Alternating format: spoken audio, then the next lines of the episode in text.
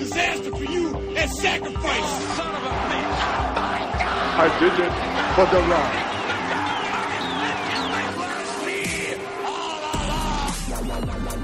Ladies and gentlemen, welcome to Turnbuckle Training. Introducing first your longtime fan, short time podcaster, and former fantasy wrestling hardcore champion, Peyton the Gobblety Spooker Green. And his tag team partner making his debut in the wacky world of fighting fools, Zach the Cowpoke Barlow. This is a show for longtime wrestling fans and rookies alike. So, we're going to talk about some of the biggest shows, matches, rivalries in wrestling history, or at least the ones I can talk about for a couple of hours. And if you know nothing about wrestling, don't worry, because as you'll soon find out, I don't either. So, Peyton, what are we going to be talking about today? Uh, well, before we get into our, our main show, I, I think it's it's impossible to do a wrestling podcast and talk about wrestling right now without mentioning kind of the big thing in in wrestling that has gone beyond you know just the the WWE world, and it's kind of making some national headlines.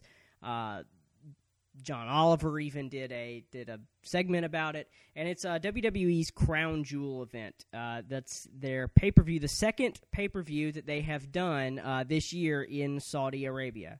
First one uh, got a got a little bit of backlash because you know women weren't allowed to compete at the event, um, and women were only allowed to go to the event if they were you know with a male supervisor. Um, so WWE's going back again for Crown Jewel, but because of the recent developments out of Sa- Saudi Arabia, especially uh, with the death of Washington Post journalist Jamal Khashoggi, uh, you know there have been a lot of people uh, calling for the WWE to pull out of that event uh, and and not hold it, and so uh, that's actually coming up on November second. So that'll be uh, tomorrow, actually we're joined by Joe Galli. And, and Joe, uh, for those of you who maybe are fans of the NWA, you may have heard his voice, especially very recently on uh, on the NWA 70th anniversary show. Uh, Joe is uh, did commentary for that. You've done some commentary for some other wrestling events, uh, and so I just wanted to bring you on here and get kind of your inside perspective because there is there is something big, you know, kind of happening in the wrestling world that's that's making some news, making a lot of people talk. Well, that's uh, the thing about the wrestling world right now. I mean, everything is just exploding. When you look at the 70th anniversary show, or you look at something like All In, and you just see this explosion, it's like sort of a, a rebirth of, of territory days. Plus, you already have some of these big monster companies that are seeing so much success. Not just your WWEs, but also New Japan, their expansion into uh, the United States as well. They reopened their LA dojo. I know plenty of guys who are working and training over in that area there. And so I think you're seeing this gigantic resurgence of professional wrestling really throughout the world right now as a form of entertainment that a lot of people want to be a part of.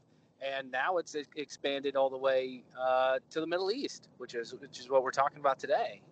Yeah, I, I, think you know wrestling kind of comes in waves. You know, in the '80s it was a little popular, started kind of you know fading in the early '90s, and got a big resurgence in the mid '90s. And I think maybe we're seeing that again, like you said. Uh, but it's it's this event that kind of has you know has people talking not out like outside the wrestling world. In fact, uh, you know John Oliver did a did a story about it on his uh, last week tonight, talking about Crown Jewel uh, it's made you know news headlines. So you know, tell me, tell us a little bit about the a little bit of the backstory with the WWE and Saudi Arabia because I know that's something that's kind of been you know a working relationship for a little while, and then just kind of it's actually been several years. how we got here. It's it's been several years. Uh, I know uh, a, a, couple of folks that work behind the scenes, and they've been taking multiple trips uh, to the Middle East uh, not just to Saudi Arabia, but to other places where they've been kind of farming things out and working things out and leading to these really huge blockbuster events, which uh, the Crown Prince of Saudi Arabia, I mean, he's all behind it. He's all behind this.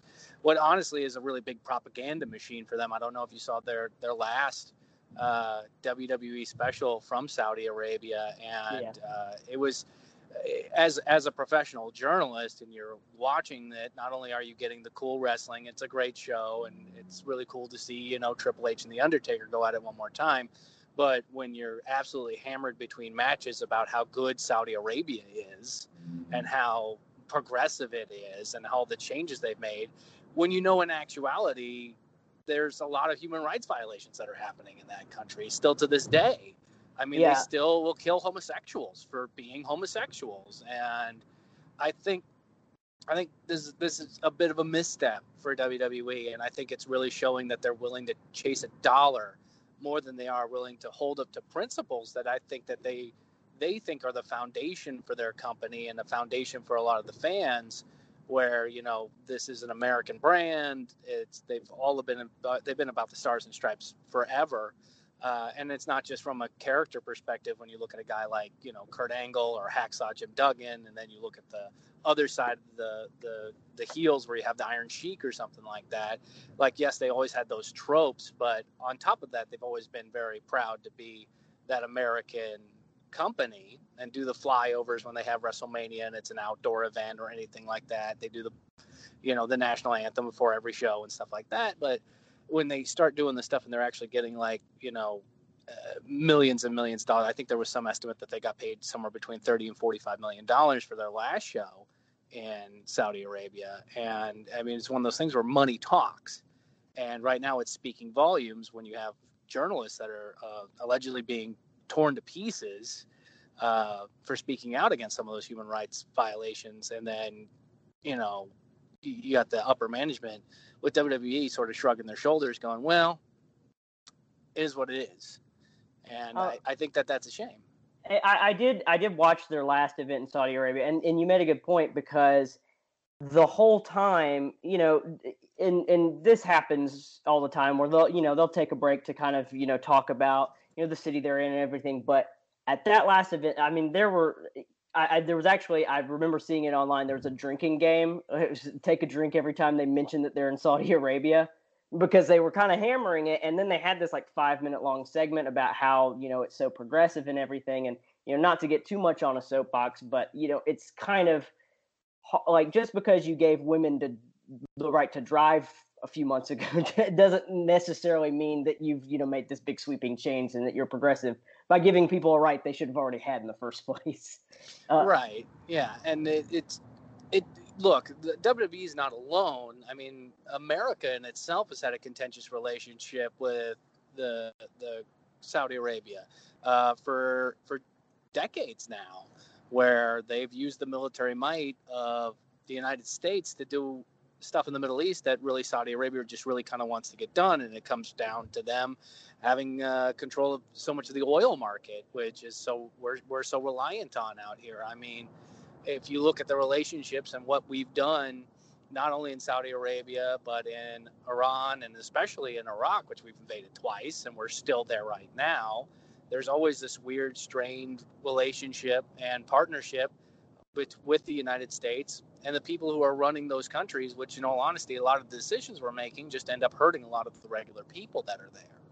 they had already gotten into some hot water the first time they went there. You know, one because you know women were not allowed to wrestle at the show, which they still aren't, and and so that was one thing. And now it's almost like Well, the timing is is it's just not good, especially with what happened with you know Jamal Khashoggi, and so it's Mhm. just it, it just it seems like you know not the right move, especially at this time, and and they've kind of been downplaying it from what I've been hearing. They haven't been talking about it, and Right. in fact, it was just you know as as of today when we're recording this, you know, last night they had their all women's pay per view. Uh, what I've heard, when they mentioned Crown Jewel, the crowd started booing. Right.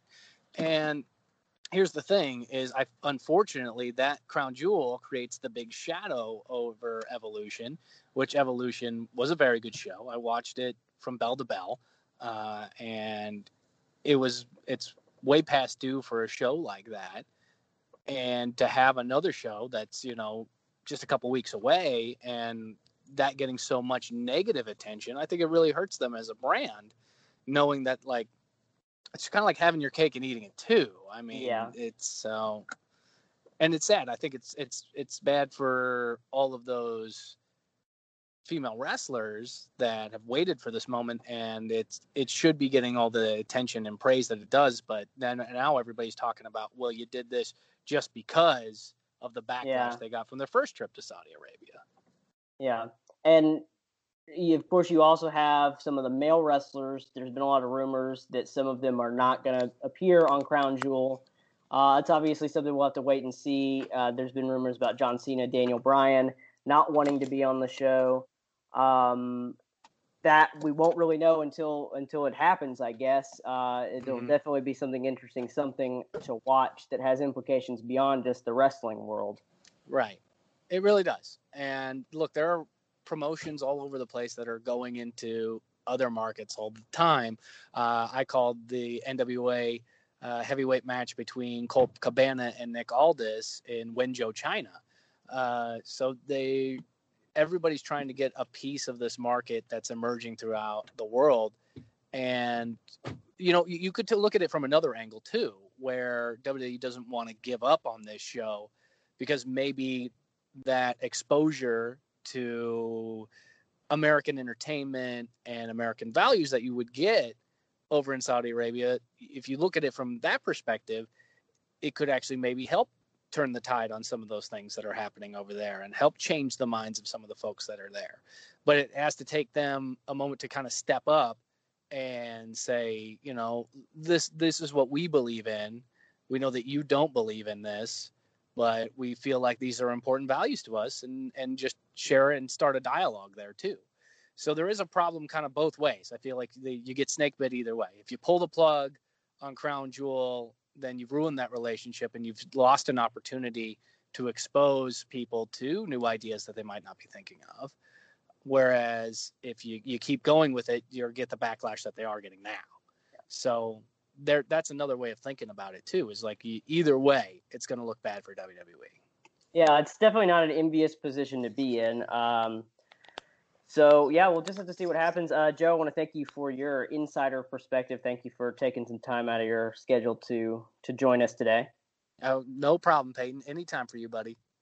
All right, thanks. You got any anything coming up for you in the wrestling world you want to plug? Uh, you know what? I'm so happy to say that this is first time in a long time I get to put my feet up and not have to talk about anything. But uh, I will tell you one thing after having some long conversations with uh, David Lagana and, and Billy Corgan with the NWA. Uh, that NWA 70th anniversary show was an enormous success, and you can expect to see more coming down from them. Uh, there's nothing that I can announce now, but I tell you, you just keep your eyes on social media, and you're going to be really happy with what you see in the in the coming weeks and coming months. Awesome, thank you. And we, we will probably look to get your perspective on on some of the the resurgence of the NWA coming up in the very near future. So uh, thank you for for taking some time out and, and talking with us. Wow, that was uh, really great and insightful. Uh, thanks so much to Joe Galli for coming on the show and for uh, really giving us some insight into that. So, uh, you know, now that we've talked about that, let's get into our regularly scheduled programming here. Um, so, quick recap: what we've talked about the past uh, few weeks here on Turnbuckle Training. You know, first we started out with Bad Blood 1997, the start of the Attitude Era. We did uh, SummerSlam 2002, kind of the start of the Ruthless Aggression Era. So we've talked a lot about WWE, WWF. Um, but you know it's not all about them uh, you know there are other companies out there and really the second biggest wrestling promotion ever uh, would be world championship wrestling wcw wwf's main competitor um, during the the late 90s Whoa, Um, whoa, and whoa, really- Peyton! You just said that they were the biggest, the second biggest wrestling company ever. Are you telling me that TNA's not giving the WWE a run for their money? Um, well, based on the fact that TNA tried to run a show on Mondays and then quickly gave up, uh, I would say no. yeah. Uh, well, D- WCW, you know, for a time, for 83 weeks, you know, beat the WWF in the ratings. Um, Damn. And re- really, WWF and WWE probably would not be what it is today without WCW. Now, of course, WWF eventually won that ratings war, um, but a lot of people credit you know that heavy competition with the reason why they you know became uh, so successful and changed their style because they had to change their style to be competitive. Right. And that is one thing that I, I want to talk about in this episode. And what a question I have for you here is that, I mean, do you think the reason they won the ratings war is because they were adaptive, whereas WCW um, is is more old school? Well, see, here's the thing. Um, y- you know, you're looking at what we watched. Now, if you look at what we watched from WCW versus what they used to be, then you would see WCW was adaptive um, from what they used to be. They used to be much more old school, you know. Uh, no crazy gimmicks, no crazy matches. It was very much like old territory days, very southern style. Um, but it's when Eric Bischoff came along uh, and eventually became the head booker, uh, the head of creative for WCW, that that started to change, and they started to get more that attitude because it was like it wasn't WWF who was the first person to do the trash TV kind of angles. It was WCW. It Oh, was uh, the it was the NWO, the New World Order. And so Um, Eric Bischoff um, made an appearance in the the last show that we watched, right? In the last episode, um, Yeah. as the manager for SmackDown. for Raw. Okay. Yeah, and that was also like kind of a big moment uh, for people is was to see Eric Bischoff come out on Monday Night Raw and be announced as the general manager because he had been leading WCW for so long. So that was like people were like crazy, couldn't believe that Eric Bischoff would would show up on the WWF. So it really wasn't when the two companies merged. It feels like it was not as much a hostile takeover as it was a true merger. Um, a, a, little while later, like because Eric Bischoff didn't come along until probably maybe a year later. His WCW uh, folds in like March of 2001. Eric Bischoff doesn't come along till 2002, so it's not until like a year later. And a lot of the big stars don't come over till much later. You know that was one problem with the with taking over the taking over WCW um, they wanted to have all these great storylines where the the WCW wrestlers were feuding with the WWF wrestlers. The problem was none of the big talent came over because they had these big lucrative contracts that allowed them to sit out, so they didn't get that. Oh. So that kind of screwed up their their invasion angle, which that's something we could do a whole episode about. Um, but in in actuality, you know, WCW was a was a big contender, and a lot of people didn't think WWF was going to win, but it was their adaptive strategy, like you said, and the continuing to adapt that made them so much better. Because after a while, you know, WCW adapted, and then they got laid back. They're like, okay, well, we beat them for eighty three weeks Ah, we're good. And the problem was once WCW lost the rating, like once Raw won, WCW never won again. yep. they Once- Once they slip, again. it just It downhill took, it from took there. it took one loss for for them to it was and it's a combination of things. Uh, it was people jumping ship, you know. People in the at first were jumping from WWF to WCW, but after a while, it was WCW guys going to d- the WWF because the WWF was always looked at kind of as the as the big leagues. Um, and eventually they just couldn't keep up with people going and bad storylines, bad booking decisions, David Arquette being the world heavyweight champion, etc. Yeah, that'll do it. And so, um, when it comes to also, I mean, I feel like as a wrestler in the WCW, and I feel like this comes out in this show a little bit, like you're kind of put in second place to wrestlers that have come over from the WWF. Um, so I feel like there is a lot of incentive to jump ship there because you're not being treated um, as equal if you came up in that company. And that's why a lot of uh, people would leave. Uh, it, it was that was the problem is WCW and TNA ended up doing the exact same thing um, of relying too much on the established stars. Yes, if you're the WCW and Hulk Hogan comes over, of course you are going to promote the hell out of him. But you also have to create your own stars, and that was the thing is WCW would, did have some people that were that came up through their ranks, but they were never given that big spot. Eddie Guerrero, Chris Benoit, Chris Jericho, Rey Mysterio, all of those guys could have been built into big stars by WCW, but they were always, you know, lower on the card when they were really talented. And and in fact were built into gigantic stars in the. WWE. Exactly. You know, once they left, they ended up being used better by the WWF. Uh, and and so you know, there's a myriad of reasons, but eventually, you know, that's what happens. Uh, the WWF buys out WCW, and so therefore, the WWE has the entire tape library of WCW. Um, and, and another important note to make is that you know TV was really important. You know they were both on on Monday nights. They were both on at the same time. You couldn't DVR one show and watch it later. You know you were either watching one or the other, or you were flipping back and forth. So TV shows were really important. And I think another reason that they struggled is that WCW didn't put enough focus on pay per view content. Whereas WWF, I feel like, really went all out with their pay per views. WCW doesn't have that many really great pay per views. That's always been a, a complaint with them. Is you know they did put on some great Monday Nitros, but their pay per views are kind of few and far between. This one that we're about to talk about now, uh, Spring Stampede 1999, is considered to be one of the better ones of the late 90s. But I still feel that there are some aspects where, where the show kind of The- kind yeah. of falters. And I, I was kind of afraid when we were watching when I was watching this. I was like, man, I'm going to be dunking on the WCW this show, and I really think I thought that you might not not agree with me on some of my dunking decisions, but um, I have several complaints. All right. Do you want to get into those now or, or go, get into them as we go? Uh, uh, we can just sort of touch on them as we go, but I will briefly uh, touch on one of them now. I think that they had the uh, the lighting guy from the X Files come into the stadium and do their their camera work for them because it's very dark. It's almost eerie.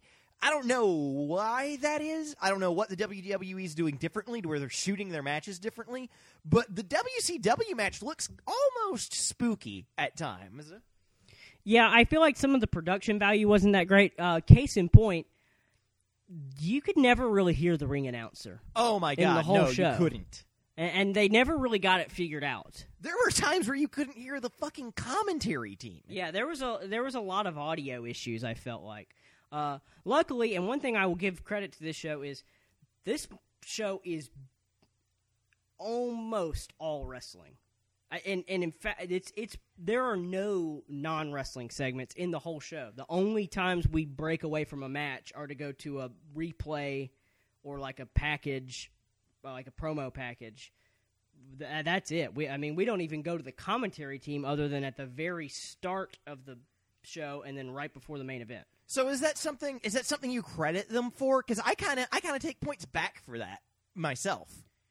Uh, I mean, I think you could go either way. Uh, you know, I, I think they tried to focus on that on their on Nitro, and then I think also they tried to what they tried to showcase that they were better at than the WWE, and on, in a lot of ways they were better at this. Was their wrestling was better, uh, which I think was partly because of good talent. Um, but no, I, I I see how you could take that as a as a negative.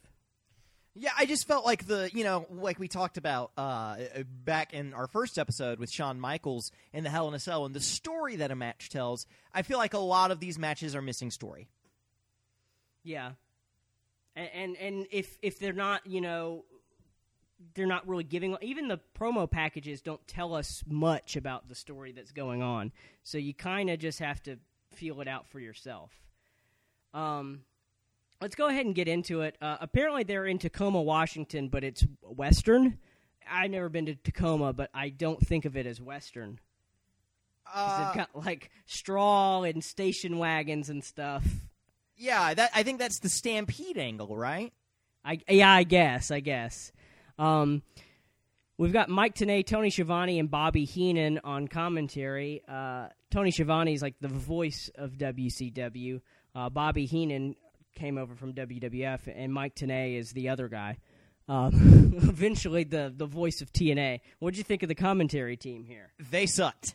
I did not care for the commentary team. There are times in the show with just like way too much dead air. The commentary team's tripping over themselves to try to say things. Uh, constantly like getting words and phrases wrong, which I get it.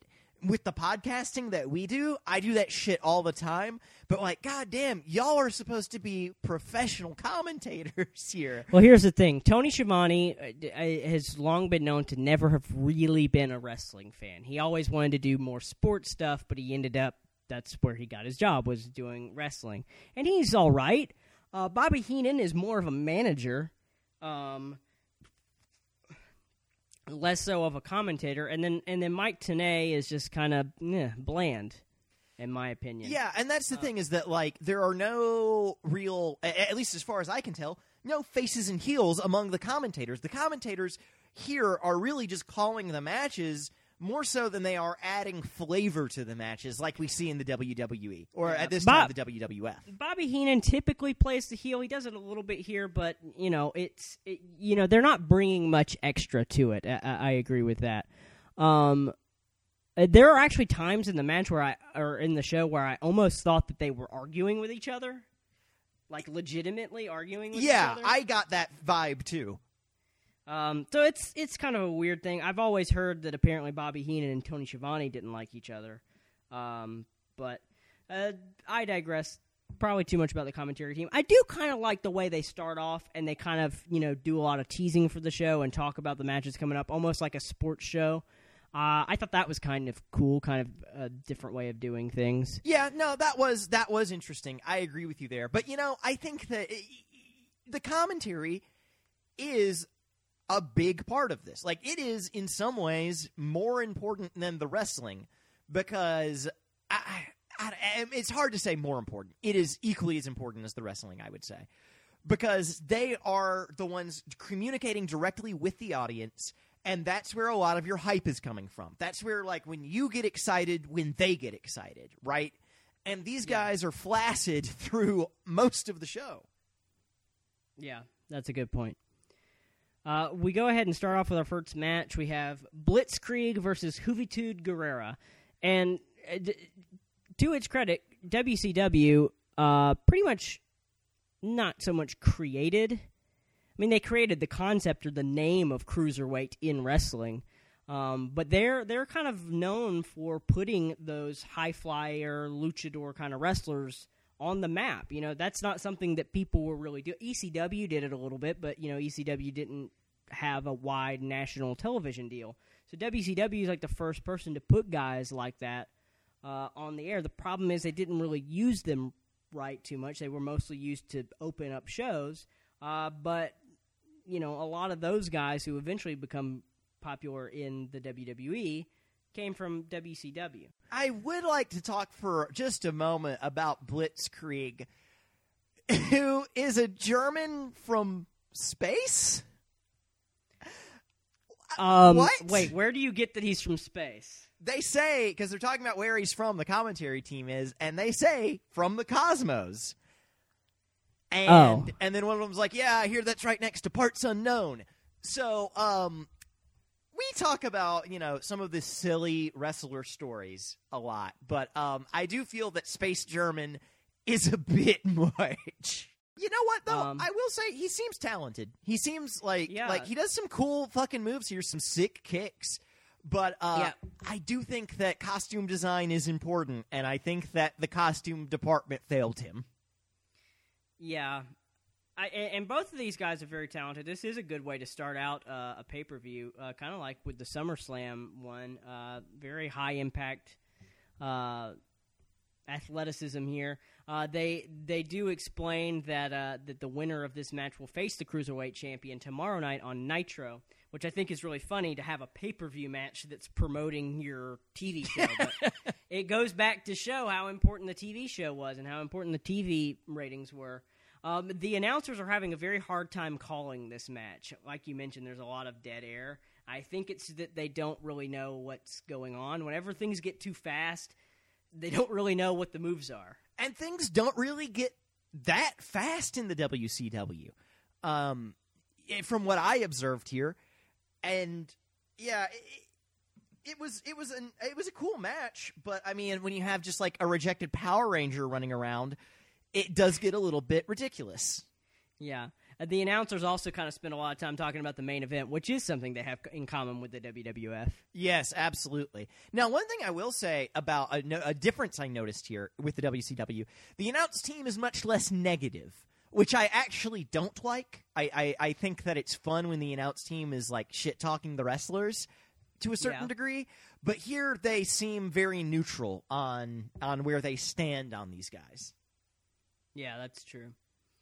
Um, they do some pretty cool stuff here. Uh, there's a there's a point where um, where Blitzkrieg is coming off the top rope to the outside, and Juvi drop kicks him right in the stomach in midair. Yeah, that was that was dope.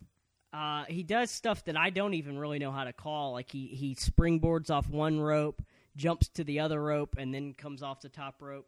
Um, there's this weird moment where they kind of botch something where Juvi puts Blitzkrieg on the top rope, and then Blitzkrieg reverses, and they just kind of fall on top of each other. And then Blitzkrieg goes back up and does some sort of flippy move that I don't, I can't call, but he misses it, and uh, and so Juvi tries to do the Juvi driver, gets rolled up. So then Blitzkrieg puts him back on the top rope and uh, and pulls him down with a body scissors for a near fall. Puts him back on the top rope again, and this time it's Juvi who nails the Juvi driver off the top rope for the one, two, three. Um, Mike Tenay will say, "What a great way to start to kick off Spring Stampede." I couldn't agree more.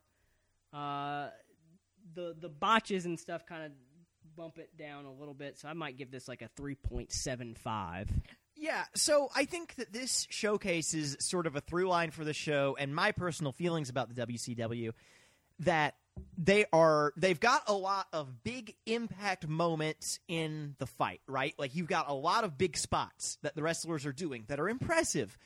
But the moments between those spots are really slow and boring. And so Yeah. the momentum isn't there the way that we see it in the WWE, especially in the ruthless aggression era where momentum is extremely high. And I know that is still we're in 99 here that's yet to come. But just seeing the way it's moving and seeing the way that they're running their matches, to me, it's no surprise that they lost out the compet- to the competition. Yeah. And I will say, if we look at it, you know, you haven't really seen a. It's hard to compare WCW 1999 when you haven't really seen much WWF 1999. But I will say, no, from what I know, the styles are very different. For one, you know, WWF does not have like the high flyer stuff in 1999 like this over here. Um, but their main eventers are kind of different. You know, whereas you got Hulk Hogan and Ric Flair main eventing on this show, you got Austin and Rock main eventing in the WWF. Right. Um, uh, so our next match, uh, you know, we, we will definitely talk about this a lot more in our next episode. Um, ECW um, was basically the third promotion at the time. It was never to the level of WWF or WCW. It's more of an independent promotion. Uh, focuses on a lot more hardcore, gritty style, um, but has a big cult following, and that did influence a lot of what the WWF and WCW were doing at the time, with like some more hardcore matches and with some of their wrestlers, because ECW wrestlers were coming over to WWF and WCW, actually a little bit more to WCW, and that's noticeable right here when we have hardcore Hak as he's called in WCW. He was called Sandman in ECW, and he is much more known by that name. So we have Sandman and Bam Bam Bigelow. Bam Bam Bigelow also being a big uh, ECW legend, also uh, kind of a WWF legend. Both wrestling here in a hardcore match, and to me, it feels kind of like they're just trying to be ECW uh, because they also show a, a replay of a match where they have with Raven, who's another bi- uh, someone who came over from ECW that was a big star. So to me, this almost felt like WCW's attempt at being ECW, and I think that it did not go very well. No, and so Bam Bam Bigelow, I know that he, I've heard his name before. So he either went on to be in the WWE or he came from there. What, what's his deal? He came from there, so he was in the WWF first, and he went to ECW, and then he kind of finished out his career in WCW. Uh, one of you know a handful of people who've wrestled in all three. Um, Bam Bam Bigelow is is one, probably one of the greatest big man wrestlers, or, or at least one of the most underrated, because you know he was never a world champion anywhere but in ECW. Um, but you know he can do stuff that you know is unbelievable for a guy of his size. oh Um, yeah, absolutely. So I've always felt that Bam Bam Bigelow uh, has never really gotten the credit that he deserves. Uh, he had some really great matches in ECW, primarily. Um, I just don't think either of these guys were used too well here. Uh, No. Hardcore Hak comes out with Chastity, who is apparently Raven's sister, uh, and the commentators are saying really gross things about her. You know, again, they're not completely different from the WWF. You know what I will say though? O- on the whole, I'm going to go ahead and say less horny. The show is less horny. Oh, it was much less horny. less horny and less racist as well. So there, I give WCW high marks. Yeah. Well, that is. I mean, uh, that. I mean, that has to count for something. Um, uh, the problem I felt with with this match is that you know normally kind of a hardcore match would be really fun and interesting and fun to watch with a bunch of high spots, but to me it felt like these guys just like just couldn't figure each other out. Like they just didn't have any chemistry with each other. It just everything felt off about this one. I, if agree, and it was like we had this cart full of bullshit that just got wheeled in, and then they just threw all the bullshit in the ring, and that's not really, I think, how weapon use should work. Yeah, there's a point in this match where Bam Bam Bigelow just picks up a trash can and he hits Hak with it. Then he picks up a cooking sheet. He hits him with it. Then he hits him with a broom. Then he hits him with a salad bowl. And like it's just like okay, like it's not fun to just watch you pick up objects and hit somebody with them. Uh and yeah, there's not a lot of great spots that really make up for it. I mean, uh Hak jumps off the uh, the station wagon and puts himself through a table, which is kind of cool. It's just like it felt slow and plotting, and I don't know what it was about this. You know, Sandman is not a, like a great technical wrestler who's going to put on clinics. So if you're gonna have Sandman, he's got to do crazy shit. Like he's got to like wrap himself up in barbed wire and shit. So he doesn't really work in WCW, and he definitely did not work in the WWE. Um, and so this, you know, this was just a match. It's like ECW can definitely do hardcore. Nobody does hardcore like them. WWF can do it in a way that's that's fun and interesting. To me, it's almost like you can overdo hardcore. I You know, agree. You can go. You can have a match that's, you know, it's almost like the more weapons you get, the worse it is. I absolutely agree. And I think that and this again to me is a fault of the WCW on a on a greater level. And it is that you go from 0 to 100 and you have nowhere to go from there. Um yeah. and, And yeah. there's there's a later match on here that's no disqualification that doesn't get super weapon heavy, but is much um, done much better than this one because this one just felt like, hey, let's see how many weird things we can throw.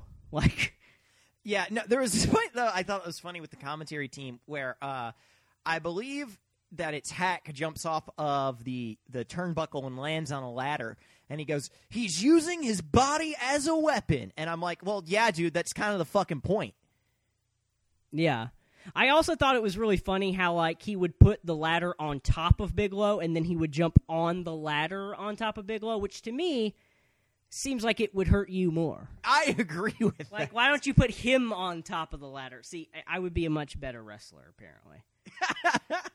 um, There's a one point where he just like puts himself through a table. Like he doesn't even. The other guy doesn't put him through a table. He just jumps off and goes through a table for no reason. yeah.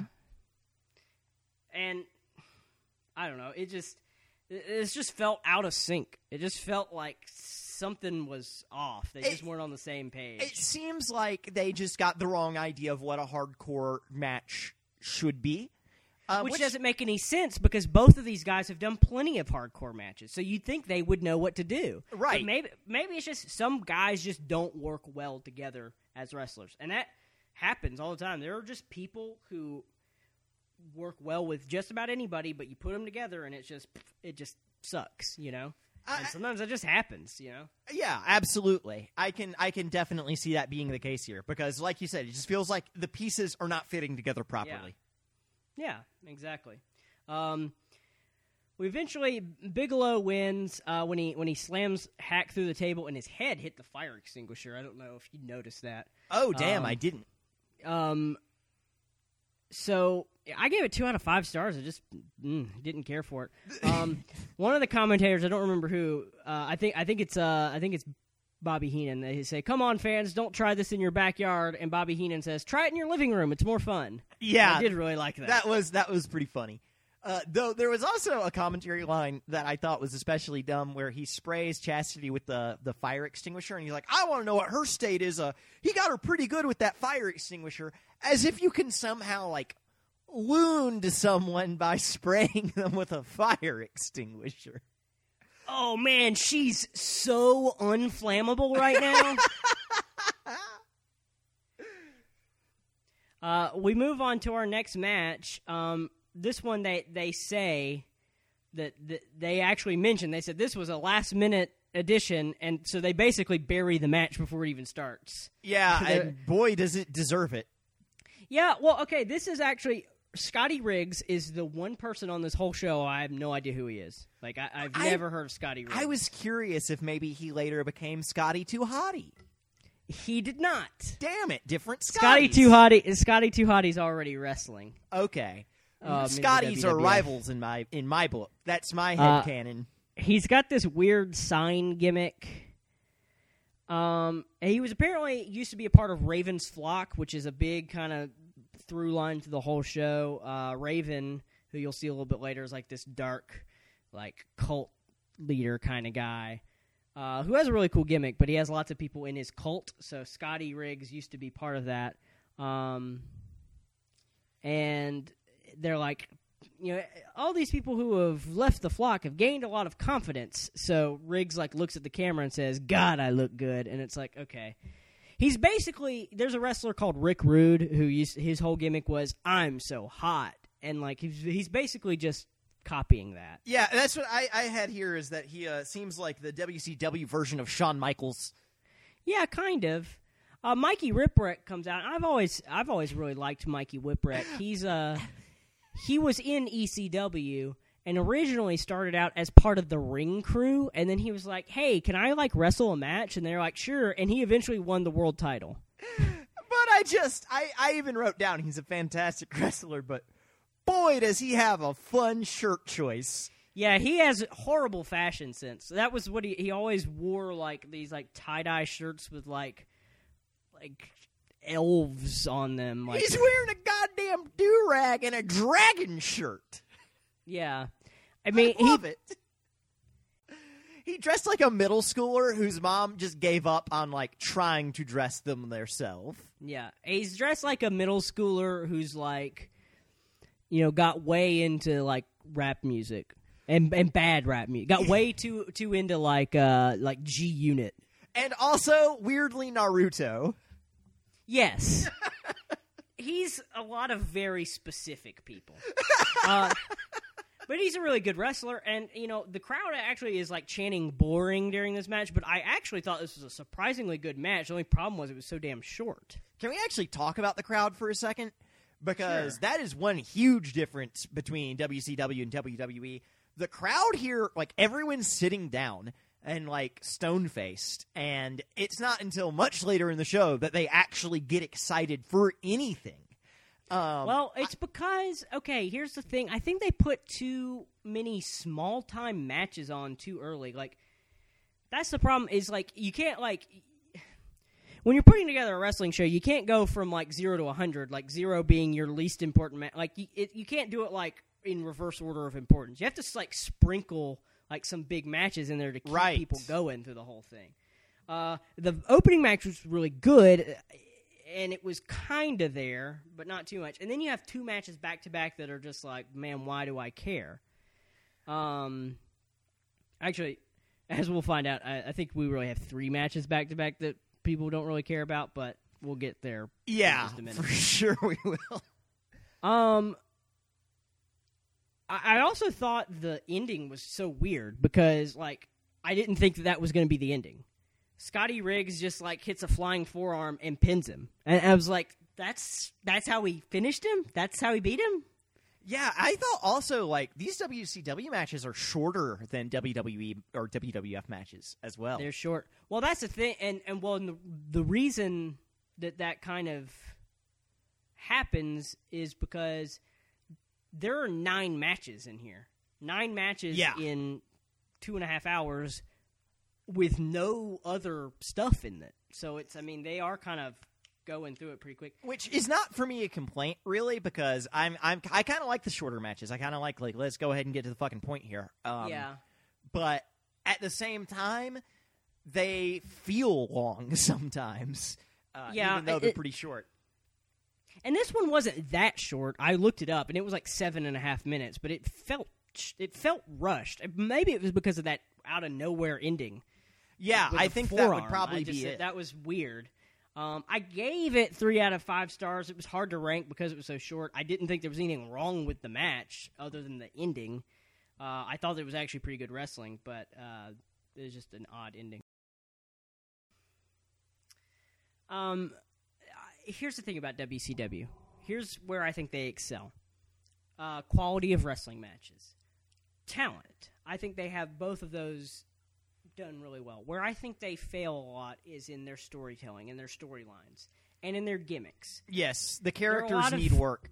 There are a lot of people with bad gimmicks, and the ones that don't have bad gimmicks were people who were, you know, doing well somewhere else. Um, and pretty much the biggest gimmick or story of all time in WCW is the NWO, the New World Order. Uh, so it's it's 1997, and Kevin Nash, Scott Hall, and Hulk Hogan, all people coming over from the WWF, start as the New World Order. They say that they're taking over WCW. They're going to run it. They're going to get win all the belts, make them the NWO World Title belts, have their own pay per views. It's a good storyline, and it's it's the reason why WWF starts doing what they do. The problem is it lasted too long. It lasted until the end of the company. So it lasted from 1997 to 2001, the NWO storyline. Damn. And everybody joined. That was the problem. So basically what they had to do was they had to create two NWOs to make it to make people wrestle each other because it was like, oh well, Oh my none of these guys can wrestle because they're all part of the same team. So they have two NWOs. They have the normal NWO. I think they call it NWO Hollywood, which is The Hogan. Hulk- that. Hulk Hogan is in charge of, and then they have NWO Wolfpack, which Kevin Nash is in charge of. Uh, here we see our first shot of that. Disco Inferno was apparently a member of the NWO Wolfpack. Disco Inferno is a character I can't even begin to explain. He has Oh a disco gimmick. God. I just hate him. And in their flash, in, the, in their recap, apparently he made fun of Konnan's rapping. I don't really know. And uh, can we talk about how Konnan is just Mexican John Cena? But- Which Well, I guess he fair, came first, so I guess that John Cena. John is Cena is, is Konnan. is white Konnan. Yes. Also, make sure you say Konnan and not Conan because that sounds like Conan O'Brien. or the Barbarian. Either one. Conan the Barbarian. Yes. Um, Um, Co- Konnan Konnan gets on the mic and cuts a promo in Spanish. Um, I, Disco Inferno's interest. He comes out inside, like they put him inside a disco ball, like as he walks out. That's very funny. Um, the announcers say that Disco has apparently been attacking Konnan as a masked wrestler called La Cucaracha. So, wait a minute. Did you say something about this show not being racist? okay. You know what? Good point. I I didn't I I didn't really um I didn't factor in La Cucaracha, but now that you now that you mention it, you're you're Uh, right. a lot of the, problem with WCW is their storylines are needlessly complicated, uh, and that was this one because I'm like scratching my head because okay, apparently Disco is a part of the NWO Wolfpack. C- Konnan is not part of the NWO. No, Konnan used to be part of the Wolfpack, and so they're fighting. I don't think Konnan's a part of the new NWO. So. Basically, like I even wrote down here, who wasn't in the NWO? Um, yeah. there were so many people, and then they brought the NWO over to WWE. So technically, it lasted until 2002. That's what I was going to ask you though, because I've heard of the NWO in the context of the WWE. So, so they did actually bring that story element over when they when only they swallowed only the for a little while. When when so in the WWE, like I mentioned, a lot of the WCW guys didn't come over till much later. So in 2002, Hogan, Nash, and Hall came over, and they basically just pretended like none of the old NWO stuff really ever happened, and it was just always the three of them. So they come out and they start attacking Stone Cold and The Rock. Which everyone thought was setting up for the classic showdown of Hulk Hogan and Stone Cold, which never happened because both of their egos are too big. But we did get Hogan versus The Rock. Um, and then they continued the NWO storyline in the WWE and started putting people in the NWO who never even wrestled in WCW. So, like, really, like, I think you could probably either do NWO. Like, I think every single wrestler, like, that wrestled in a certain age was either a part of the NWO or feuded with the NWO at some point. But that's I'm sure. with the WCW, it almost feels like they find something and they're like, "This works. We're never not going to do it." Yeah. Um, I, I mean, I think that that is a- absolutely true. And and sometimes you just gotta you gotta let go. Yeah. I mean, uh, the WWF had a problem of doing storylines too quick, but the WCW had a problem of, of dragging dragging them out. Um, and I mean, you could have had the NWO last the whole time. You just didn't have to add everybody to it. Like, not everybody had to be a part of it. Uh, and everyone who wasn't a part of it, like the few people who weren't, they didn't get like airtime. Um, so we basically haven't talked about this match, probably because I don't want to. Um, it just wasn't good. Though I do Um, want to give a visual of Disco Inferno, just Okay. because you know, like uh, some of our listeners might not be be watching along with us. This man has a sparkly ass cowboy hat and a sparkly ass like jacket, and really in no way is like like with a name like Disco Inferno, you would think like, oh, he looks very seventies or something, but he doesn't. He just wears a sparkly cowboy hat. and he had like on camo pants. Yes, and he had camo pants on, which was a, a, popular choice in this pay per view. I should add. I, you, you know, you're right, but also think about it. I feel like camo pants were actually very popular in 1999. Yeah, in too. 1999, camo pants were pretty ubiquitous. I mean, you know, I'd be a liar if I said I never had any camo pants.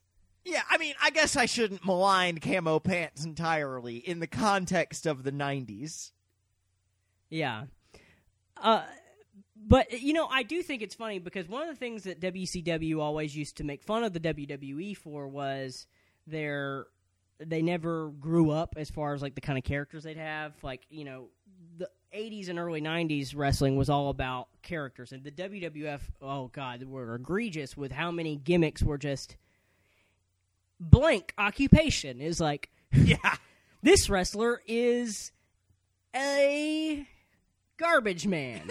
this wrestler is a police officer. And I mean WCW is doing it too and much later. So I don't know. Yeah, no, it's um it is a problem. It's sort of like Mike Rowe made all your wrestlers. So Konnan eventually wins uh, by hitting the Chartbuster, which is uh, Disco's move, and he wins. Uh, wasn't as bad as the hardcore match, but very similar in that it was very slow and boring. So I gave it a two and a half out of five stars. yeah, it was I would agree. It was kind of uh, not as bad as the hardcore, but still pretty shitty. Yep. So our next match is our cruiserweight championship match. Um, you know, th- this person will obviously face Juventud Guerrera the following night on Nitro. Um, we got Billy Kidman versus Rey Mysterio Jr., who looks a little bit different here than he did when we saw him in uh, SummerSlam 2002. Um, he's Yes, not, yes, he he's does. not- Very young. well, that I mean, he always kind of always kind of looked like a young guy, and he's not wearing his mask, which that was always a problem for a lot of people. Is that they made him lose his mask? He didn't really want to. Um, the the mask for Mexican wrestlers is very important to them, and they do have ma- like mask matches where someone will have to lose their mask, but it's typically against another masked wrestler. So the fact that he lost it against Kevin Nash, people didn't really like, and um, he, you're technically not supposed to put your mask back on after you lose it, but Wait, wait, wait. he was back this up for me because I, I'm a little confused. So, so Rey Mysterio, the WCW, I, I, I thought he just didn't wear a mask at this point. I thought the mask was something that was added No, when he no, moved no. over to the WWF. But so he did He- have a mask before this. he originally wrestled at, with a mask um, in ECW and then in WCW until he lost it in a match against Kevin Nash.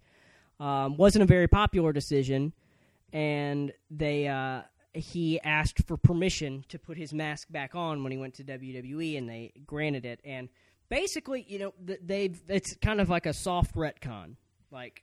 you Yeah. know, WWE is never going to post a picture of when he wrestled without a mask. They're never going to talk about it. That even now, like he's never taken off his mask since. There have been time, like there was a there was a time where he did. They would show him take his mask off, but they would always shoot him from behind or something like that.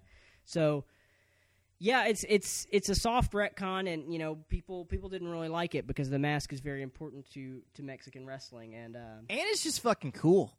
Like, Yeah. he looks way cooler. Like, he, he looks super badass with the mask on. But that's, and I realize it's only, you know, like a couple of years between when we've seen Rey and now, but he looks, he looks way more kid like here. He looks like just, And he and he's Way always kind of had he's kind of always had that look, and I think that's part of why you don't really like to have him wear a mask. But uh, regardless, he's also called Rey Mysterio Jr. here. That used to be his name originally because his uncle was the original Rey Mysterio. Uh, he drops the Junior when he goes to uh, to the WWE, I guess, just to make it simpler. Um, so, and Billy Kidman and Rey Mysterio are actually the tag team champions at that at this point. So that adds kind of another element to this story where you got the tag champs wrestling each other. So it's kind of the whole thing is about um, you know how these guys respect each other and you know they start off with a handshake and they you know they start doing some back and forth. The announcers can't call a damn thing they're doing. oh my God, that, it was so bad. Like, I genuinely thought, I was like, oh, somehow their audio got undone and they're going to come back in a second and be like, oh, sorry, that was a technical problem. I think But- they're just bad at calling those kinds of Yeah, they were just libre bad. They just don't know what to call them. Um. Uh, but yeah, this was a really good match. Um, they eventually go go to the outside, um, um, with some nice head scissors and body scissors moves. Uh, Mysterio does like a moonsault off the guardrail, and Kidman catches him and throws him into the crowd, but or tries to throw him in the crowd, and Mysterio reverses it, shoves him in the guardrail. Mysterio hits a hurricanrana on him, and it looks like he hits his own head on the steps. I don't know if you saw that. Uh, I didn't kinda- actually. The announcers talk about it a little bit, but he hits his head pretty hard. I think legitimately because he, he's mad and he kicks the steps. Like he hits his head hard, and it it shows in the rest of the match. He looks kind of out of it. Um, so I did not realize that. Yeah. Um. it- uh, uh, lots of lots of big moves here. Um, Kidman nails a, a like a shooting star press off the apron onto the floor.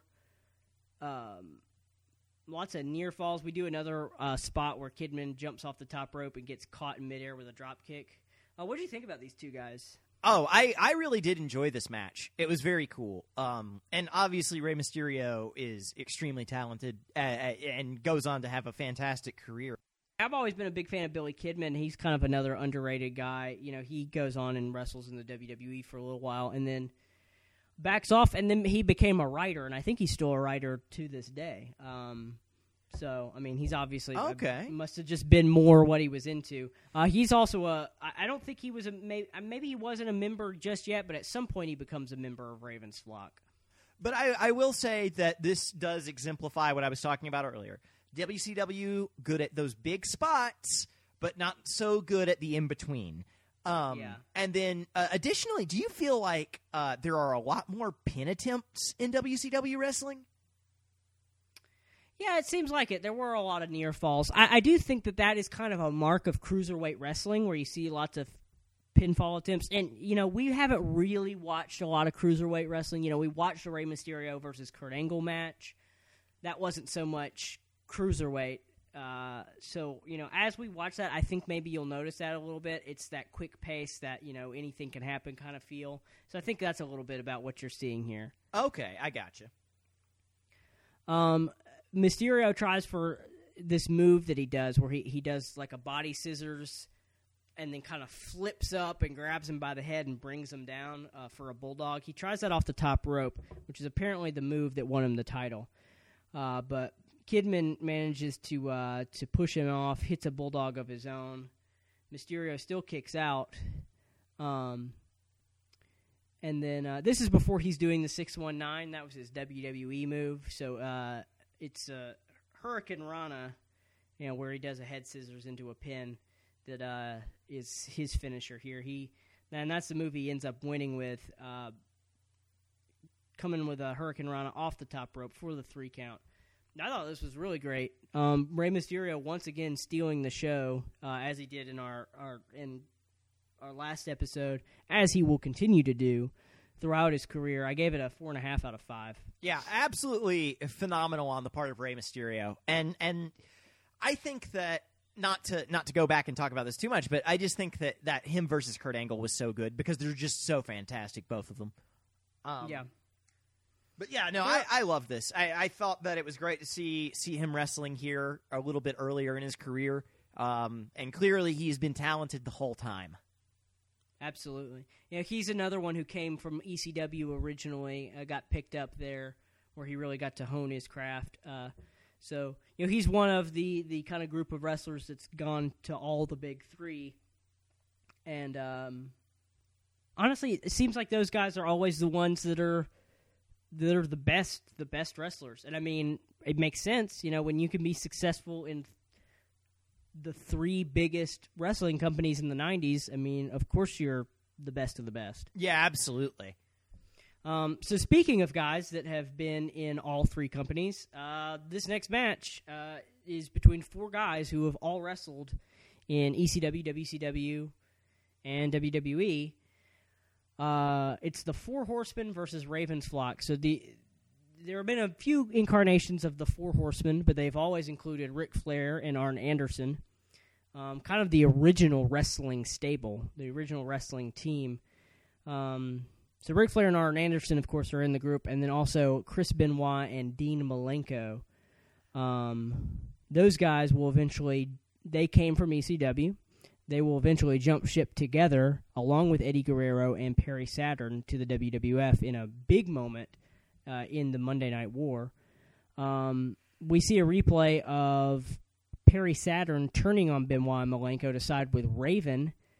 Um, and uh, Raven and Saturn eventually cost the Horsemen the tag team titles against Kidman and Mysterio.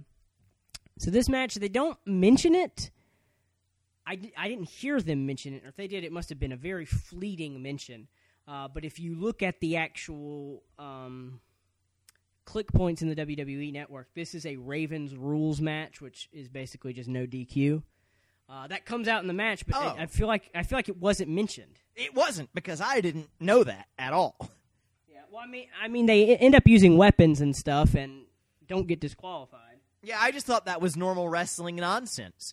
Um, I did not. Yeah. I did not realize that. Uh, but I will say, so I think that it's really funny. Obviously, Four Horsemen, a reference to the Four Horsemen of the Apocalypse, uh, which is supposed to be like super badass. But they come out just wearing these like horse shirts, so it looks like they're just dudes that really like horses. That's a good point. Yeah, they weren't so much menacing as they were like these really technically sound wrestlers. That was kind of always the thing with them. But And the crowd does not like them because they are I chanting was- horsemen suck. Yeah, I I want to say I'm surprised, but I'm not really because you know they have a much slower, more technical based style, whereas Raven and Perry Saturn are kind of like oh these cool, edgy goth dudes that would be even though they're the heels, they're kind of those heels that are very likable. Yeah, yeah, Um, absolutely. Raven's always been that way. Raven might be one of the most underrated wrestlers I can think of um, because he does have a pretty good career. He has a great career in ECW, probably one of the greatest wrestlers in ECW history. Has an okay run in WCW, and then does nothing once he comes to the WWE. Um, Perry Saturn, uh, his greatest claim to fame in the WWE was they gave him a gimmick where he fell in love with a mop named Moppy. Sounds like something that the WWE would do. And uh, and Dean Malenko really doesn't do much in the WWE. Eventually becomes like a road agent. Um, Benoit, obviously, being the only one of these that becomes really really successful in the WWE. Um, so we get we get some. That, that's the thing is they don't mention that there's that it's no DQ, but you see it a lot. There's lots of double teaming and run ins, and the tags don't really matter. Um, Arn Anderson is coming out with uh, with the Horsemen, and he attacks uh, the opponents. The announcers also point out that Charles Robinson is the referee. Might be biased. Uh, Charles Robinson has always had this long association with Ric Flair. Uh, they used to call him Lil, Lil Naitch, like as in Little Nature Boy, Ah, little nature boy. because he's he basically kind of looks like Ric Flair. He's just smaller. He's he's always really been a big fan of Ric Flair, and he actually uh, once uh, wrestled a tag team match. He tagged with Ric Flair against Macho Man Randy Savage, and I, I'm not sure who Macho Man's partner was. It might have been his wife, Miss Elizabeth. I can't remember, but I do know they wrestled them, and Macho Man gave a diving elbow drop to Charles Robinson, the referee, and like collapsed his chest. Oh shit! um, Like, like for real injured him? Yeah, for real, injured him. God damn! Um, so Charles Robinson has long been associated with Ric Flair. In in Ric Flair's uh, final WWE match, his retirement match, he is the the referee. So just a little trivia there. Um, they do some good double team, Raven and Saturn. Uh, Raven puts Malenko on his shoulders, and Saturn comes off with a crossbody. Uh, Saturn attempts a Death Valley driver, but Benoit breaks it up. Uh, they, and then Malenko and Benoit did this cool double team where Malenko drop kicked Saturn into Benoit, who had a German suplex. Uh, uh, Benoit ends up tackling Raven right to the outside, and they just collapse onto the floor. Um, what'd you think of, the, of of of these guys mixing it up? I, I mean, I thought it was a it was a decent enough match, but you know my feelings on tag team matches uh, that I've talked about before. That I think that most of the time they get really messy and like I can't super tell what's going on all the time. There's not a whole lot of tag team matches, like just a traditional tag team match, not like a ladder match or anything, like just a straight up tag team match that's really, really good. I can only think of a handful of examples, and hopefully we'll see some of those one day. Uh, but yeah, I mean, there's not, there's only so much good you can do with a tag match. Um, I thought these guys worked really well together. There was a lot of good storytelling. It kept my interest. Uh, Malenko uh, gives Raven an Irish whip, but he reverses it into his even flow DDT. But before he can get the pin, Arn Anderson comes in with a chair, puts it on Raven's face, and Benoit comes off with a flying headbutt onto the chair on Raven, and Malenko covers for the three count. Um, that was a cool way to end it, but it's. I don't know about you, but that moment was a little bit like, ugh. Yeah, Of Benoit jumping off the top rope and landing face first onto a steel chair. yeah, it's a bit foreboding. It kind of makes you understand why things happen the way they happen with him. Absolutely, it does. Um, yeah, no, I Uh, agree. Hindsight's twenty twenty. He's actually like bleeding from the face, which uh, I can only assume happened for real because uh, you know why would he blade himself? Yeah. Speaking of which, I was a little bit curious about that because even in our hardcore matches here, we have no blood. Uh, was the WCW like better about blading? Did they not do it as much? I actually think uh, I know at one point I don't know for how long, but I'm pretty sure uh, blading was ba- blading was absolutely banned for a time in WCW, uh, and in fact there was a, one example uh, where some wrestlers got fired for it. Um, Oh wow. Uh, so it may have still been banned um, at this point. They may have never lifted that blood ban, um, which I don't have too much of a problem with. I mean, No, it's it's absolutely fine. I mean, blood can sell a match in a cool way sometimes, but it's not worth it. yeah. So I think he probably bled the hard way there. Oh, ne- absolutely.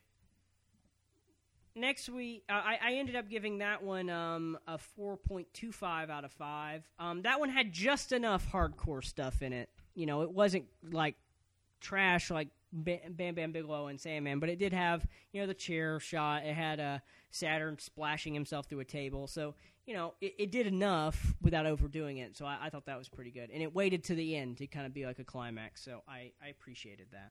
Yeah, yeah. I thought it was a fine match, but you know, at the end of the day, it is a tag team, and I, I just don't care for those. I guess that's what I'm. I'm learning about myself as we go through this, and one of the things I've learned is that I'm not a big fan of tag team matches. And that's what this is all about. Um, so uh, when next we see a replay of Ric Flair on Monday Nitro, Ric Flair is apparently the president of WCW at this time. I don't really remember that, but you know, whatever. yeah, um, they said that Ric Flair was the president of the company. I was like, wait, what? Not for real in story. Oh, for sure. the I- actual president was Ted Turner. Really? Now that would be fun if Ted Turner Turner did sort of a Vince McMahon and became involved in the actual wrestling. I would watch that. and that uh, pretty much never happened. I don't think he he rarely ever showed up on TV. Um. Anyway, we get this replay where Ric Flair announces that Scott Hall has been stripped of the U.S. Championship after he no-showed. Uh, that was a big thing with Scott Hall. He would just not show up uh, because he had a lot of drug and alcohol problems, so he would just vanish for a while.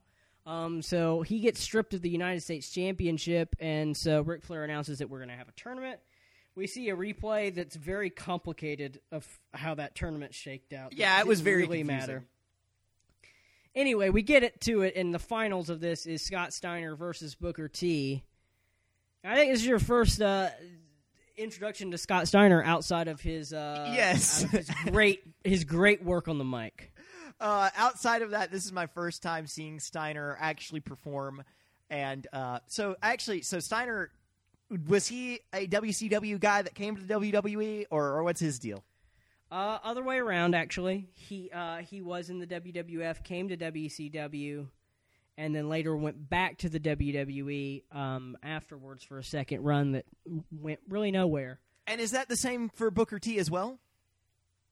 Uh, no, Booker started in WCW. In fact, Booker T is probably the one of the best things WCW has ever done. Yeah, he's one great. Of the few stars that WCW really built, and they they he was one of the few people who was used pretty well in WCW. You know, he starts as a tag team with his brother Stevie Ray. Eventually, he works up and becomes like the top guy in the company. I do kind of feel like the WWE misuses him a little bit. I Um, agree because you know uh, Booker T won the WCW title five times while in WCW. Comes over to WWE in 2001, and he doesn't win a world title there until like 2007. And I kind of Um, feel like that might be because of racism. And in fact, there is a whole thing to do with racism in Booker T and racism and you know world championships. Other than The Rock, Booker T was their first world champion, Wow. their first African American world champion, and he didn't win it until 2007. Wow. That is So. shameful. Scott Steiner was originally also a tag team with his brother Rick, and then Scott kind of breaks off on his own way and becomes, you know, kind of his own thing. Big Papa Pump, dyeing his hair bleach blonde and his goatee beach blonde, and probably taking a lot of steroids. Uh, I and what, so one thing I absolutely love about this match is him going outside the ring at the beginning, and this woman is just like yelling and touching him, and it's so funny because it goes on for so long. Here's what I wrote about this in my notes. This is a direct quote. Steiner lets some loud lady feel him up before the match while he yells at her boyfriend. That's exactly what happened. That's exactly what happened. and he just walks around the the, the outside arguing with people and yelling at them for like so long. And I'm like, how much of this? how much of this is like his character, and how much of this is just Scott Steiner being crazy as fuck? Because I know that he is. Why ever would you think that? uh, and then and Booker comes out. So Steiner's also part of the NWO Wolfpack. Booker is the current television champion, which I think having two secondary titles is just a little much when you only have one show. But uh, I digress. Um, it- we finally start doing some back and forth. Booker Booker's really good here. He get, he, he's he's doing a lot of aerial moves, which he kind of relaxes on later in his career. But he, gets an arm drag, a drop kick, sends Scott Steiner to the outside. There's a point in this match where Scott Steiner picks up a steel chair and just rams it into Booker's back, and there's no disqualification. And the announcers even say, "Hey, you don't want to get disqualified, or you won't win the title." But like nothing happens. So they like try to like explain it by being like, "Oh, the referee's too scared of Scott Steiner to disqualify." Yeah, which seems so. That was just sort of a fuck up on Steiner's part. It, it would I. I don't really know. I yeah, because that's what I'm curious about. Is like, you know that the steel chairs are under the ring. If you're a crazy motherfucker like Scott, Scott Steiner, you know what's to stop you from just going off script? uh nothing apparently. Um eventually uh Scott Steiner pulls the referee in the way and Booker knocks them both down. Um Booker hits an axe kick, a flapjack, and a leg lariat and tries to pin him, but the referee's still down. Um, eventually, Scott Steiner hits a Frankensteiner, which is uh, top rope hurricanrana, and it's named after him. I always forget that he invented the Frankensteiner, which is crazy because it's not a move that you would think he would do. Yeah, that does sort of seem out of character for him. But uh, he invented the move, absolutely.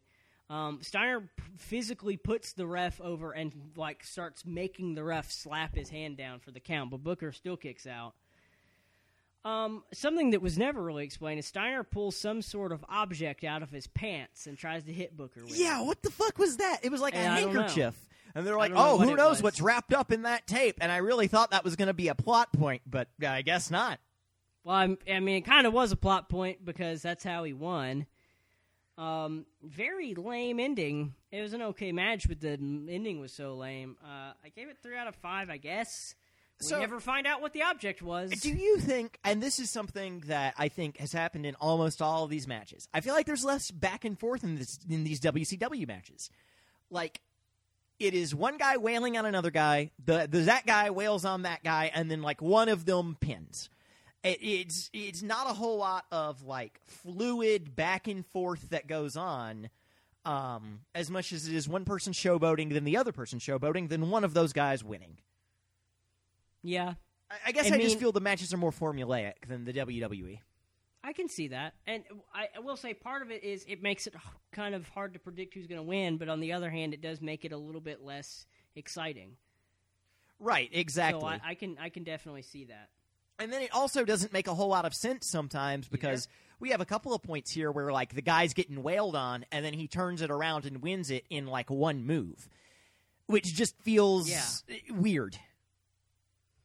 Yeah, I guess it's a way of trying to make it feel like anything can happen, and it, sometimes it just doesn't really work out. Uh, so we go to ringside really quickly for this WCW.com setup. It's so we get to see the early days of the internet. Rey Mysterio is being interviewed by two fat guys at the at their like dot com desk, except for we can't hear anything they're You can't saying, hear so a we just goddamn word of it. so we just stop. Which We like, get oh my god, like y'all get your shit together. What Yeah. the fuck?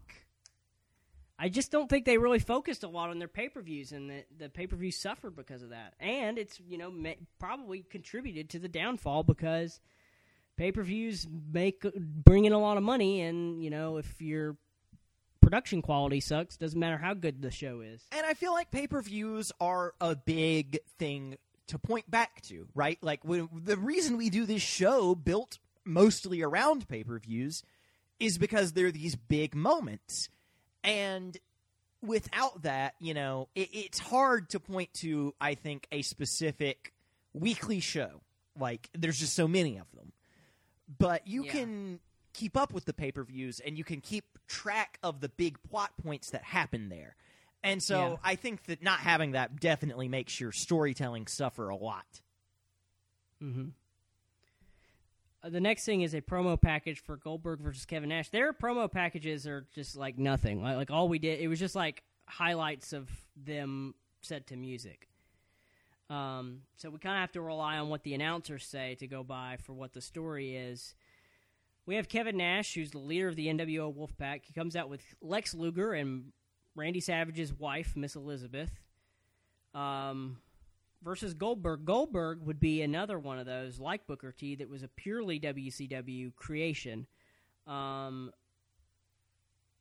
and he's, you know, a lot of the reason for the success of WCW is people wanted to tune in and watch Goldberg kick the shit out of people. Yeah, he he becomes very popular, uh, right? Goldberg, what'd you say? I was saying, I, my understanding is that he becomes very popular even in the WWE, and he wins a lot, Yeah, well, he definitely wins a lot. In fact, uh, possibly numbers- too much. the number is a little inflated, um, but it's he. WCW claims that he went on a 173 winning streak. It is not that much, but it's also somewhere in the 120 to 150 range. And that is Uh, boring. Yeah, it kind of is, and it's also boring when he eventually lost. He eventually, and, and the other thing about it is, is Goldberg doesn't have a huge arsenal. He only just has a few moves, so that's fun to watch him run through people for a while. But he can't put on a long match really. Um, he eventually does get beaten. He gets beaten by Kevin Nash, which they bring up here. Of course, it is important to note that he which I again, this is where WCW really drops the ball. If someone's going to beat Goldberg, first of all, it should be someone who's really going to benefit from it, not Kevin Nash, who's a WWF reject. Right. And it definitely doesn't need to be Kevin Nash beats Goldberg because Scott Hall shocked him with a taser. fucking is what taser. happens.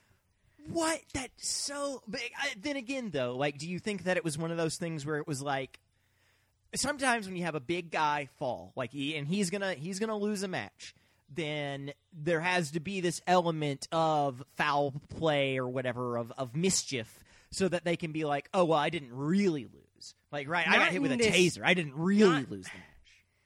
Not in this scenario, because when you have somebody win that many times, then whoever beats him, that's an opportunity to make a star. And doing that just cheapened it completely.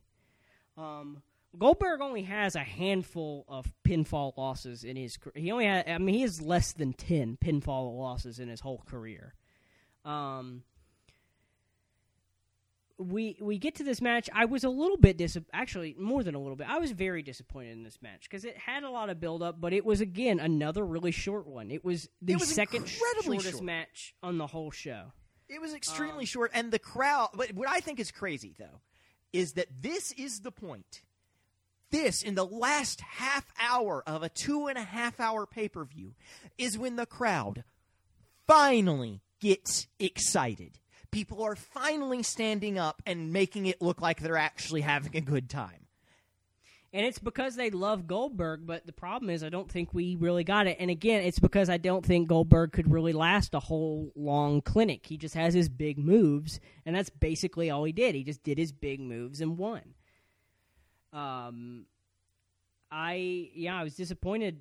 I gave it a star and a half, uh, just because it just it wasn't much to it, especially coming off being you know Kevin Nash being the guy who was the first person to beat Goldberg, and then Goldberg just runs through him like it's nothing. It's I, it's horrible storytelling. Yeah, it was it's super shitty. Um, we're now getting to our main event. We get a little bit of a promo package again. It's just highlights of the competitors. This is our four corner match. Four guys competing for the WCW World Heavyweight Championship. First person to get a pinfall is the winner. Um, Four and guys special- competing for the AARP title. There we go. And we also have, you know, our resident senior citizen special referee, Macho Man Randy Savage. So, yes, like you know, this is, you know, we have basically we have two guys that were, you know, WWF creations versus two people who were, well, one person who was a WCW creation in Diamond Dallas Page. Sting, not so much. Sting got popular from WCW. Um, he's not a WWF creation, but he did wrestle in like the AWA and NWA, so he kind of got a little bit more popular there. So he's not really so much a WW or WCW created star. And Sting is always really interesting because Sting did not wrestle in the WWF until 2014. I think was the first time he showed up in the WWF. Really? Now that Yeah. is wild to me because I have always heard of Sting as being a popular wrestler. Um, is, I thought it was a weird the- move for him to go from uh, from reggae to this, but I mean, I guess it works. And Sting, Sting's a, char- a person whose character has really evolved because he used to be this beach blonde surfer dude, and he was just as popular then, but he became even more popular when he became the fucking crow. Yeah, that and that's the face paint is the thing that I've always seen with him. I've ne- I've I've never heard of people refer to him outside of that gimmick. Honestly, Yeah, and that's where he becomes really popular. Uh, I, I hate that he never wrestled. Actually, I kind of like that he waited forever to wrestle in, in WWE. I just hate that it was such a bad run because he got he only had four matches. He got injured right away. He lost half of his matches and he won one of them from DQ. So he only got one pinfall victory in his whole WWE career. Uh, and he never got to wrestle the Undertaker, which is what people always wanted, and that's always a shame. Yeah, that would have been a good match. I think. Yeah, it's a, it's a dream match people have always wanted, but never happened. Um, but I, I- think we just so we're clear on who all's here, because the, it is a large gang. I'm not sure if we if we mentioned it all. Um, it is it is Mr. Hollywood Hogan, Ric Flair, Sting, and um, Mr. Page. Yes. Yeah. Um, and so Ric Flair is coming in as the world champion. Um, he's in his dozenth or so reign as champion.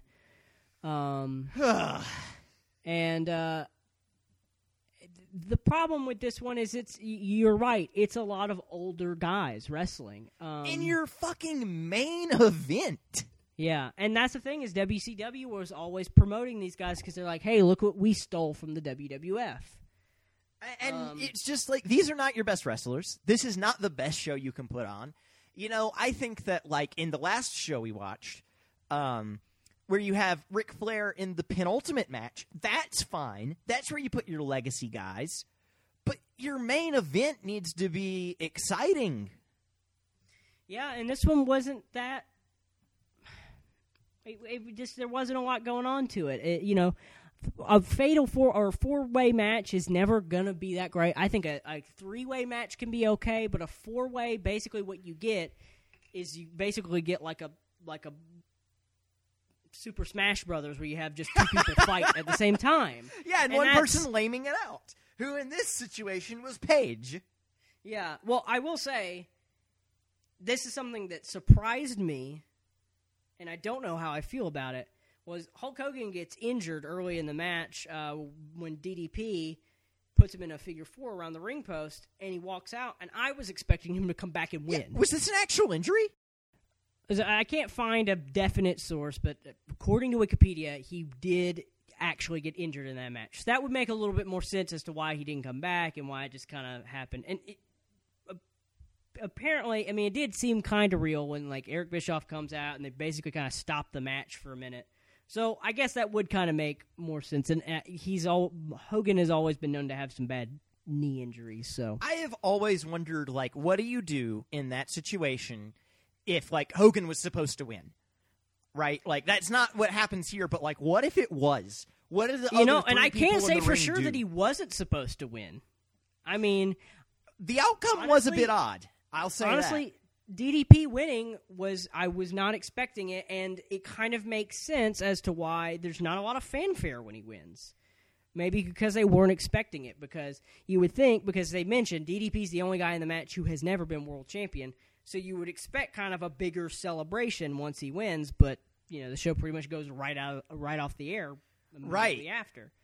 And that's Um, when I saw that because I was like, oh, he is clearly the obvious outlier. Like he's the guy that is not gonna get shit here. Yeah. Um, Although, whether it was because of the injury or not, I think DDP winning is the right choice. I agree. He's the youngest guy in there. He's the guy who doesn't have the title. He should have won. It, so, whether they were forced into it by injury or not, I think DDP winning is a good thing. But and up Um, until Hogan got injured, this was really like a Hogan Flair face off kind of. Like and the other guys were just kind of in the background. Yeah, and of course, there's a lot of history between Hogan and Flair. There's a lot of history between Flair and Sting. Uh, and again, you're right. DDP is kind of the outlier. Um, eventually, we uh, it's it's Randy Savage that turns out to be the difference maker here. Um, when Flair has Sting in the figure four leg lock, Sting manages to get to the ropes, but Savage instead just drags both of them to the middle of the ring, goes up top and nails an elbow drop on Ric Flair.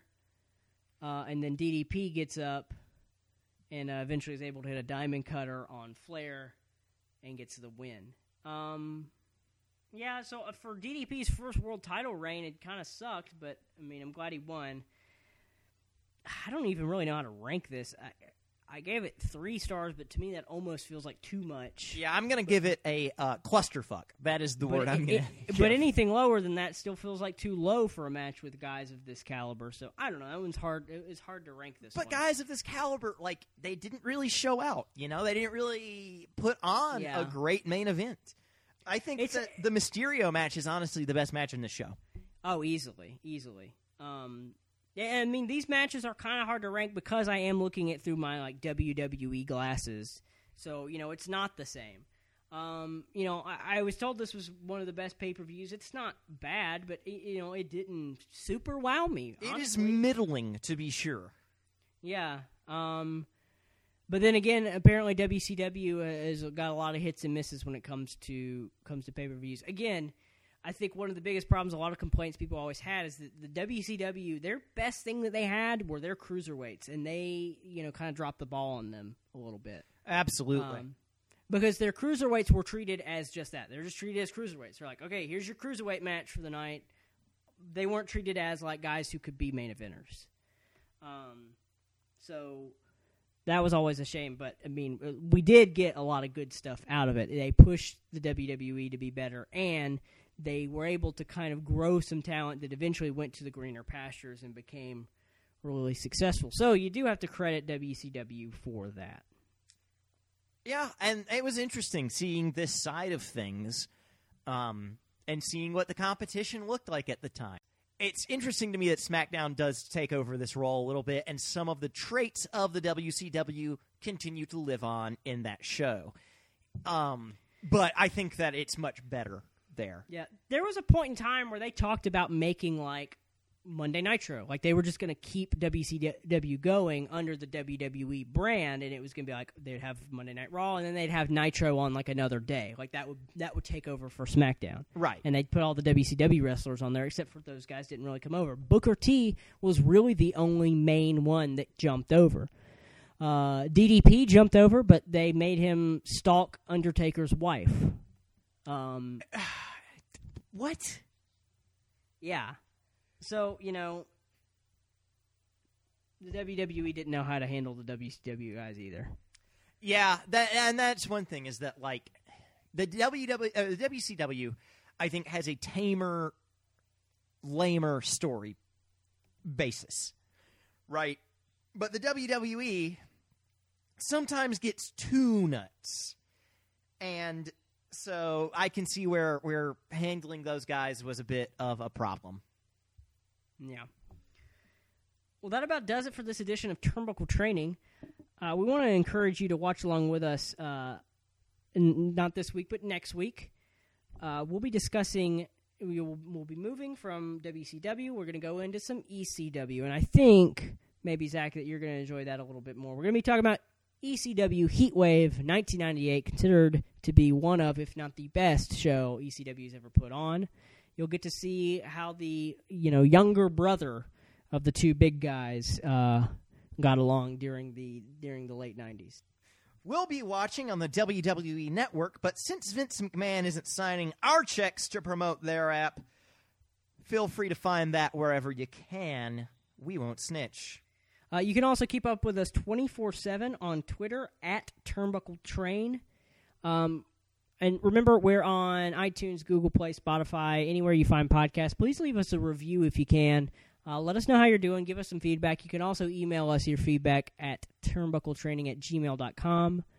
Um, and don't forget, we also have another show called Feud Fight, and me and Zach and our other friend, also named Zach, uh, talk about dumb shit. And uh, so give that a listen too. Uh, without that podcast, we wouldn't be here, and we wouldn't have our really nice artwork courtesy of the other Zach. Thanks for listening. It's me, Austin! The numbers don't lie, and they spell disaster for you as sacrifice. Son of a bitch! I did it for the right.